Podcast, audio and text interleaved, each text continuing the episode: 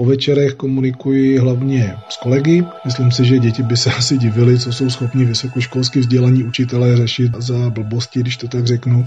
Vidím, že jsem se vybičovala k takovým věcem, co jsem teď dlouho, dlouho nedělala, jako je pečení chlebíčků, pečení kajzerek, pečení různých bábovek. Musím říct, že je hrozně smutné procházet restaurací, kde jsou celý den zvedlí židle pak vyjdete ven před restauraci, kde svítí krásně sluníčko, jsou takový ty první hezký dny, zahrádka je úplně prázdná a to ještě smutnější.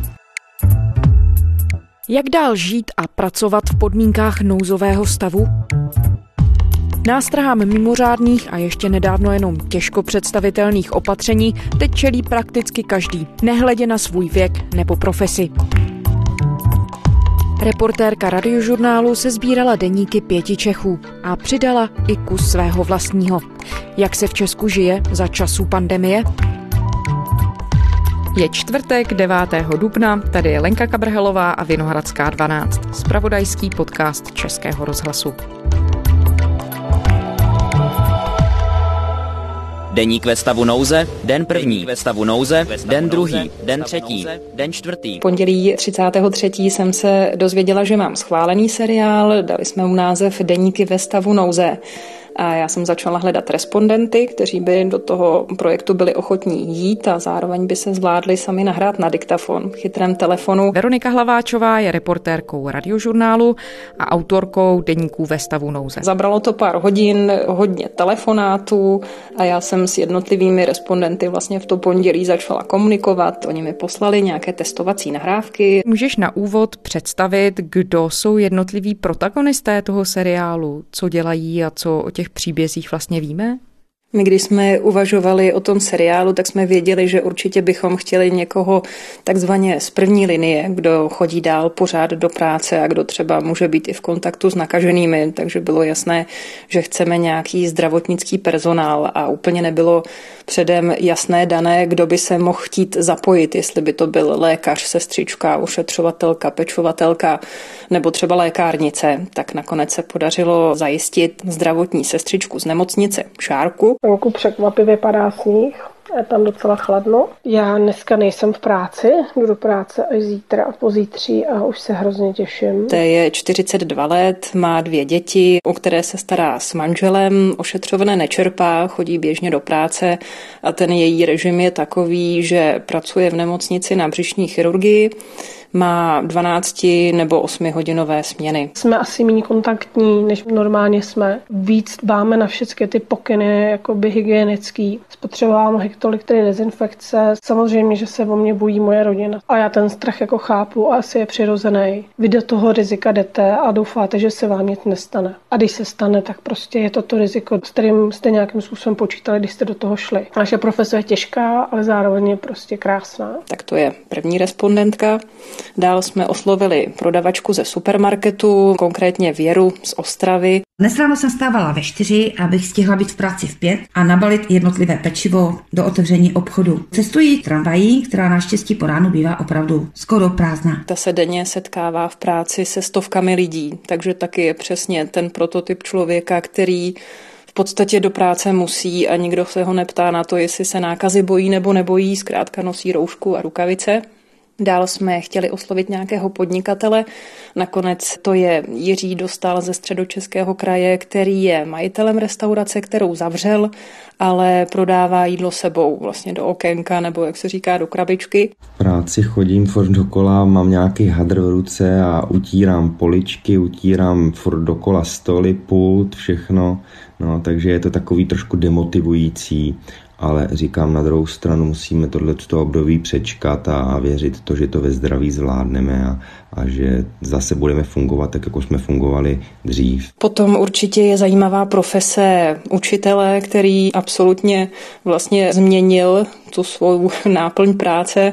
My jsme vybrali Lukáše Lisa z jeho českého kraje. Je pondělí večer, dva týdny jsem zkoumal různé technické možnosti, zkoušel jsem x aplikací, služeb, videokonferencí, než jsem našel nějaký způsob zadávání, který vyhovuje nejenom mě, ale podle ohlasů snad i mým žákům a jejich rodičům. A potom určitě nás zajímalo, jak tohle období prožívají seniori, takže i proto poslední v té sérii byla seniorka Vlasta Ondrušková z malé obce Štarnov z Olomoucka, 69 let, ona žije s manželem a nevychází po celou dobu nákazy, která je v České republice. Jestli trpíme v rodině ponorkovou nemoci, to si myslím, že ne, protože už jako zasloužili seniori, manžel má 73, já 69 let, takže už jsme na sebe tak nějak zvyklí, že spolu trávíme 24 hodin denně, takže nějakou ponorkovou nemoci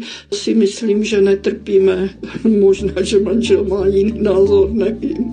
Já teda jako ten pocit nemám.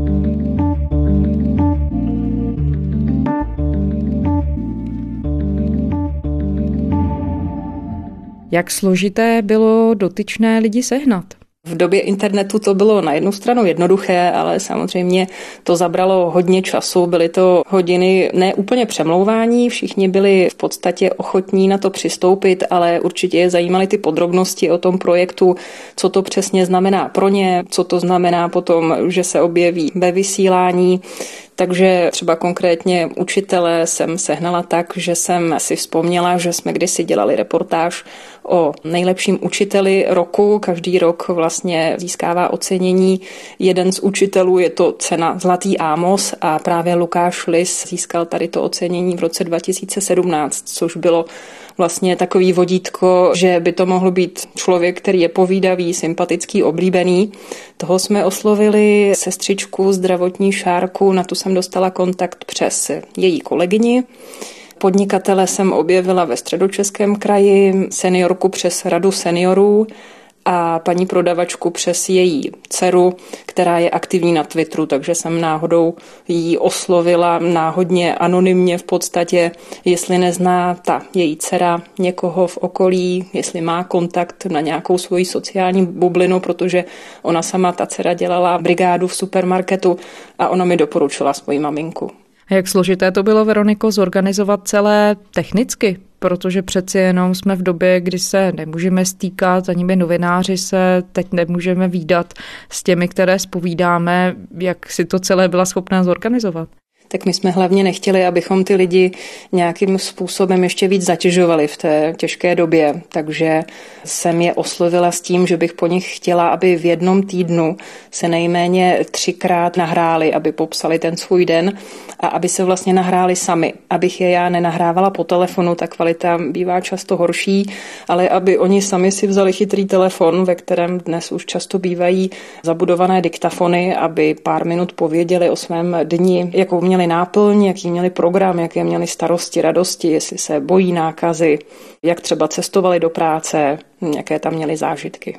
No a co si od nich vlastně chtěla slyšet? A teď míněno, co bylo cílem? Aby jenom popisovali svůj denní život v karanténě, nebo třeba i to, jak se u toho cítí? Nebo i třeba ty problémy, kterým čelí ta jednotlivá povolání, která, jak si říkala, jsou vlastně v první linii já dlouhodobě dělám pro radiožurnál hlavně několika dílné seriály, třeba i časozběrné na určitá témata.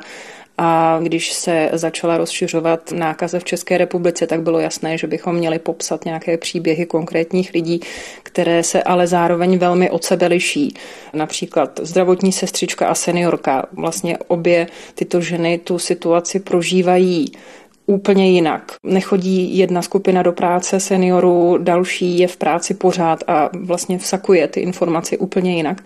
Takže tohle nás zajímalo popsat tu rozdílnost toho, že jsme všichni pospolu, všichni to se snažíme dát ale každý má ty pocity a dojmy z toho jednotlivého dne úplně jiné. A je to na tom vidět? Na těch výpovědích, jak si to zpracovávala, líší se hodně ten emocionální věm těch lidí, anebo se nakonec ukazuje, že to všichni vnímáme nějak hodně podobně? Nám se vlastně podařilo, aniž by to bylo cílem, vybrat optimistické lidi, kteří nekritizují všechno okolo, že třeba někdo rozhodl špatně, že opatření jsou moc přísná nebo moc uvolněná. Tato situace, která nás postihla, a nejenom restaurace, ale nás všechny, je sice špatná, ale musíme v první řadě dbát na zdraví, zdraví naše, zdraví našich rodičů, prarodičů a všech okolo. Za tyhle opatření jsem rád, respektuju je. Ty lidi byli v podstatě nastaveni tak, že to zvládneme, že to všechno půjde, že jsme všichni pospolu. Musím říct, že kolegyně nikdo nereptal, všechny holky to vzali krásně, bez problémů, dokonce tam vznikla úplně perfektní burza, co se týče dodání roušek, já ušiju, ty ušiješ, já mám známou, ty máš známou. Takže tady po toto bych řekla, že u nás krásná harmonie. A samozřejmě ty reakce byly různé. Seniorka má zahradu, takže vlastně třeba sází zeleninu. Zase naopak sestřička je opravdu zaneprázdněná, protože ještě má doma dvě děti, kteří nemůžou chodit do školy a do školky, takže ona je vlastně ještě učí, vaří jim a další aktivity. Takže ty životy opravdu jsou různé a to bylo právě cílem popsat tu různorodost těch určitých skupin, který teď v Česku to prožívají jinak. A tím, jak si sledovala to nahrávání celý týden, byly tam slyšet nějaké proměny třeba i jejich nálady, nebo to, jak to v tom týdenním rozptylu nesou? Určitě tam byly určité emoční třeba i situace, například u té zdravotní sestřičky, která se velmi těšila do práce. Už v podstatě si říkala, že klidně na těch 8 nebo 12 hodin tu rodinu opustí a půjde do práce. Prvního čtvrtý já jsem se před chvíličkou vrátila z práce, do které jsem se hrozně těšila. Ale teď mám trošku pocit, že to je fakt jako apríl. Šla jsem do práce a fakt jsem se těšila, ale mě hrozně, ale strašně bolí hlava a mám otlačený nos a vícní kosti od respirátoru, na který jsem se těšila, ale Nikdo nám neřekl, že to bude tak bolet. Ale pak zjistila, že respirátory, které oni dostali v práci, opravdu nejsou vůbec pohodlné a že na tom obličeji bolí. Vyfasovali jsme respirátory, které jsou na první pohled eh, šitý horkou jehlou a poměrně brzo začne ale strašně tlačit nos. A pak to bolí, furt to bolí. Fakt jako hrozně bolí nos a lícní kosti.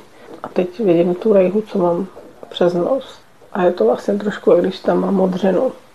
Ale hrozně to bolí. Dneska jsem šla po chodbě a tam byla kolegyně opřená o zeď, jako hlavu opřenou o zeď. Říkám, co je, co se děje? A ona říká, nemůžu, já už, já už nemůžu. Je to v tom prostě celý den nevydržím. A se začala smát. A on říkal, nevím, co se směješ. A já říkám, se směju, protože když bych se nesmála, tak bych musela brečet. Takže vlastně nadšená Šárka šla do práce, ale pak se jí tam úplně další den moc nechtělo, protože nevěděla vůbec, jak to ona a další personál zvládnou s tou maskou, kterou musí mít velmi dlouhou dobu na tom obličeji. Mají z toho modřiny, otlaky, ledují si to. A čistě psychicky bylo znát, že se nějak proměňuje to, jak to oni sami vnímají během toho týdne, nebo to byl týden, kdy to byli schopni brát teda právě optimisticky nebo nějak pozitivněji? Já si myslím, že určitě se nám otevřeli jejich pocity, jejich nálady ale že přeci jenom člověk si ještě drží to, co má uvnitř docela pod podkličkou. Například podnikatel, který provozuje tu restauraci, on na jednu stranu říká, že ty zaměstnance nechce propouštět, ale sám přiznává, že neví, jak to bude za měsíc. Jsme se těšili na sezónu. I jsem držel víc personálu, než bylo nutný. Těsně předtím, než pandemie začala, tak jsme zrušili několik oslav narozenin. Měli jsme spoustu akcí, protože děláme i catering a to bohužel teďka nebude. Jestli nebude moct otevřít, tak neví, kde vezme na výplaty, protože sám jede v režimu, že jídlo sebou mu nepokryje ani třetinu těch nákladů. V té restauraci je spoustu zásob, který nemají tak dlouhou trvanlivost, nemohou se všechny zamrazit, nemohou se všechny uskladnit. My konkrétně jsme měli naražené tři sudy, 50 litrové, kde to pivo je potřeba do druhého dne vytočit a to jsme nebyli schopni, takže ztráty najednou jsme zjistili, že budou obrovské. Takže určitě si ti respondenti částečně i mohli chránit své soukromí, ale myslím si, že ta míra té autentičnosti a toho, jak byly otevření, byla velmi vysoká. A dá se říct asi, že tedy nějakým jednotícím prvkem tam je faktor nejistoty, který teď zažíváme vlastně úplně všichni.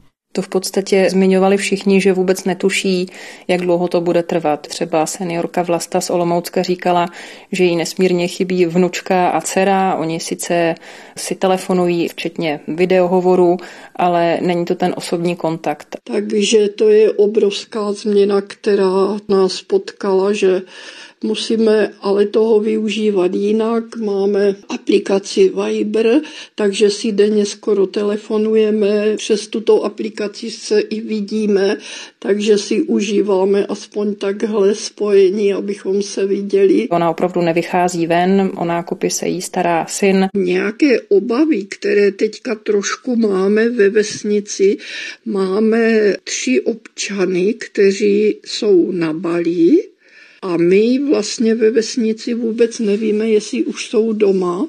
Asi zřejmě ty obavy nějaké ve vesnici jsou, jak se vrátí a jestli budou dodržovat karanténu. Takže to nevím, to asi nás trošku znervózňuje. Ona je s manželem, který je nemocný doma a neví, co bude za týden, za měsíc.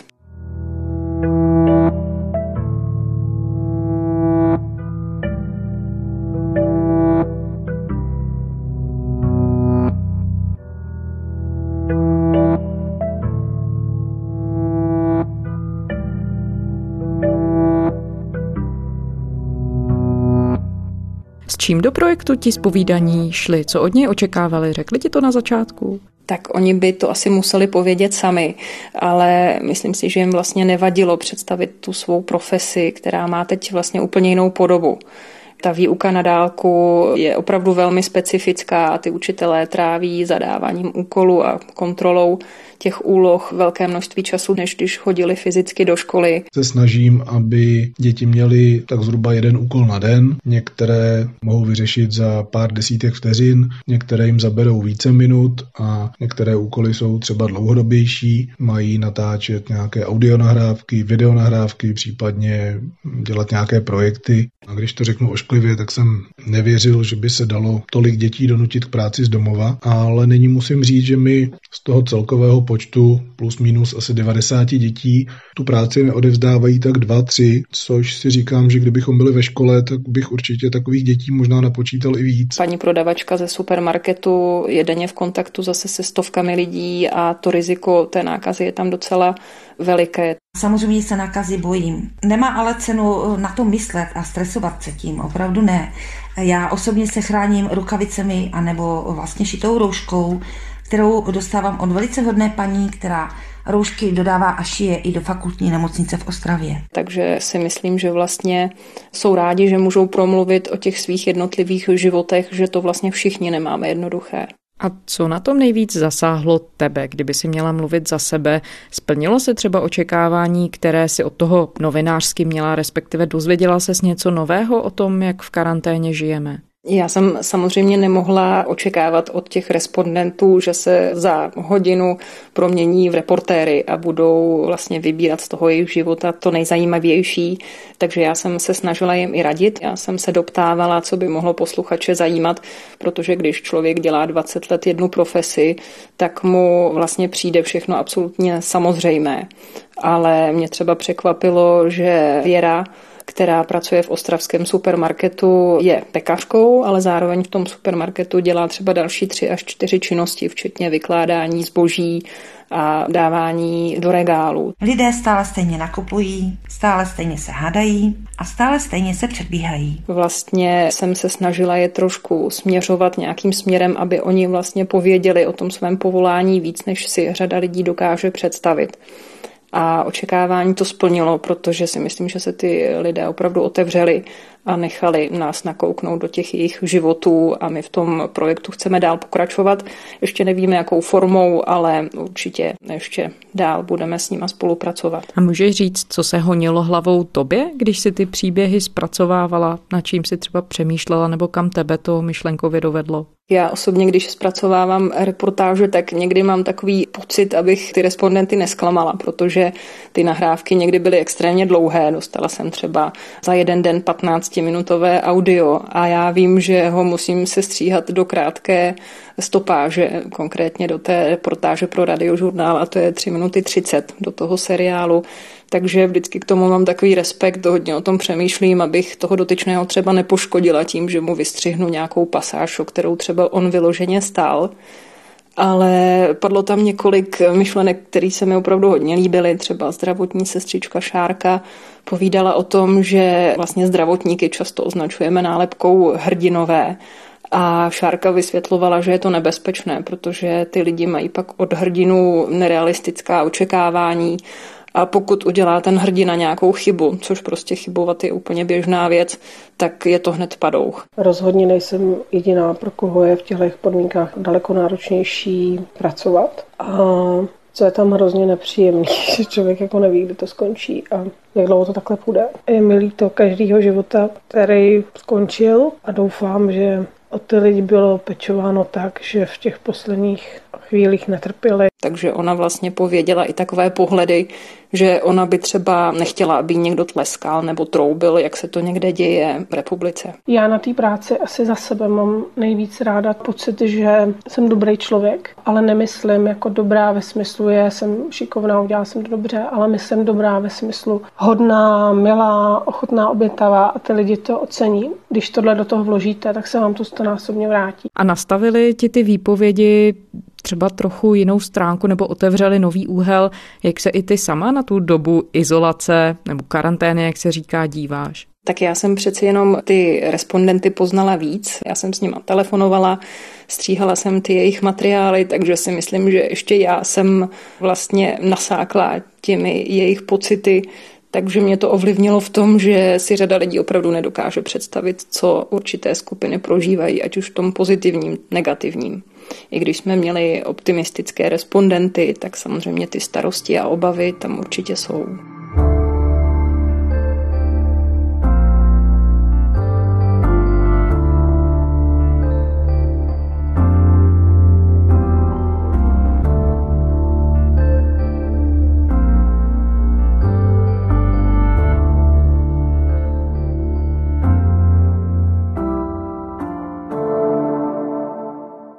Veroniko, v tom seriálu by vlastně mohl být ještě jeden díl a to je profese novináře, profese tebe, člověka, který všechny ty díly dal dohromady.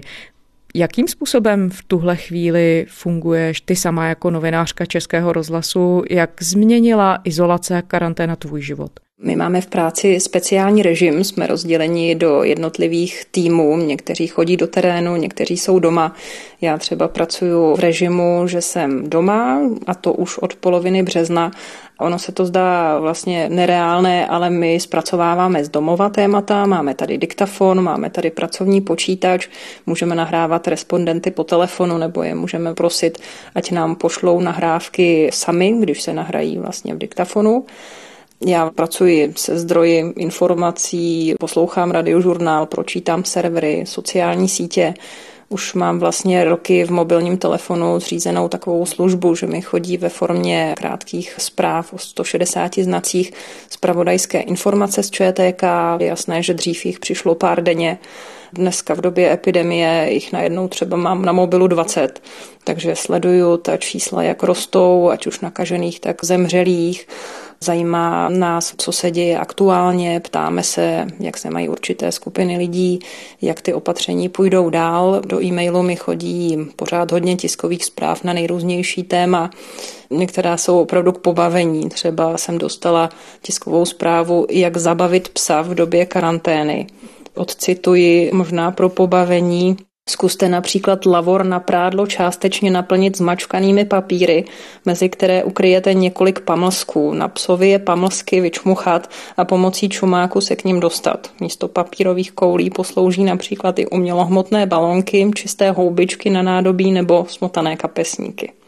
A je tady ještě poznámka, důležité je, aby se pes o ostatní předměty nezranil nebo je nemohl sežrat. Takže i vlastně takovéhle zdroje informací my máme, protože jsou určité skupiny lidí, kteří zásobují novináře různými tématy.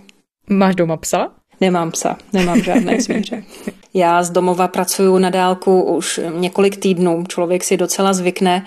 S kolegy jsem v kontaktu, třeba si vyměňujeme typy, jak namlouvat reportáže mimo studio v tom domácím prostředí aby se hlas nerozléhal po pokoji, tak je ideální mluvit pod dekou nebo peřinou, ale logicky se tam dá hůř dýchat.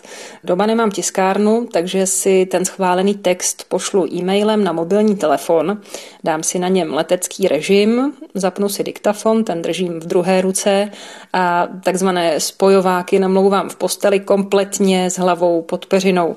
A ještě možná k inovacím kolegů, tak jeden radí místo peřiny spacák, ten já nemám a už dřív jsem viděla u kolegy i takovou podomácky vyrobenou budku, vnitřní částci kvůli odhlučnění polepil papírovými obaly na vejce a tam on namlouvá příspěvky.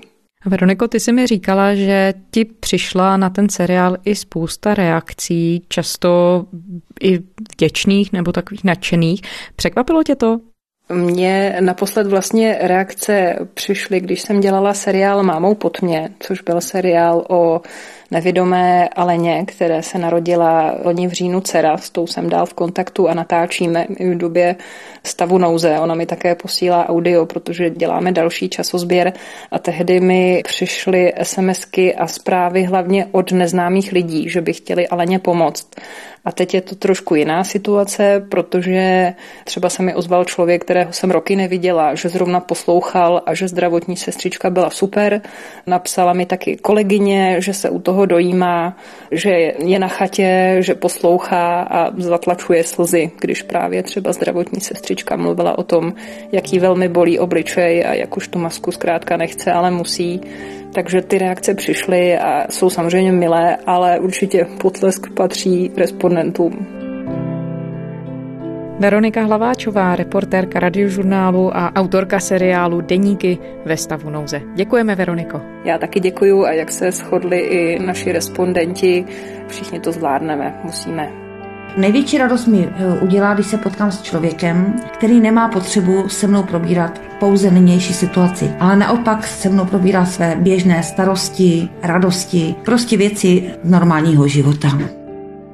Dnešní den byl celkem fajn. Některý lidi chodili, my jsme měli zrovna kuřecí a vepřový řízek s bramborovým salátem, kde je vždycky jistota je vidět, že všechno zlé je alespoň k něčemu dobré, protože říkám si, že děti se do té staré dobré školy budou třeba trochu víc těšit a budou si ji vážit víc než dřív. A hlavně bych tímto chtěla moc poděkovat všem lékařům, sestřičkám, že vlastně jsou v takové první linii, nasazují, své zdraví. Můj dík patří i prodavačkám, to jsou taky lidé v první linii, takže máte můj obdiv a hlavně vydržte. Chci poděkovat vám, který nám teď vozíte kávy a občerstvení a který nám držíte pěsti a palce, aby jsme to těch nemocnicích zvládli. Je to pro nás hrozně příjemný vědět, že ta naše profese je vidět. Všem nám přeju, aby jsme to zvládli. Myslím na vás, držte se a jak teď říkají všichni, nebojte, to dáme. A to je ze čtvrteční Vinohradské 12 vše. Ke všem našim dílům se můžete kdykoliv vrátit na spravodajském serveru iRozhlas.cz a také v podcastových aplikacích. Psát nám můžete na adresu vinohradská12 zavináč rozhlas.cz. Těšíme se v úterý.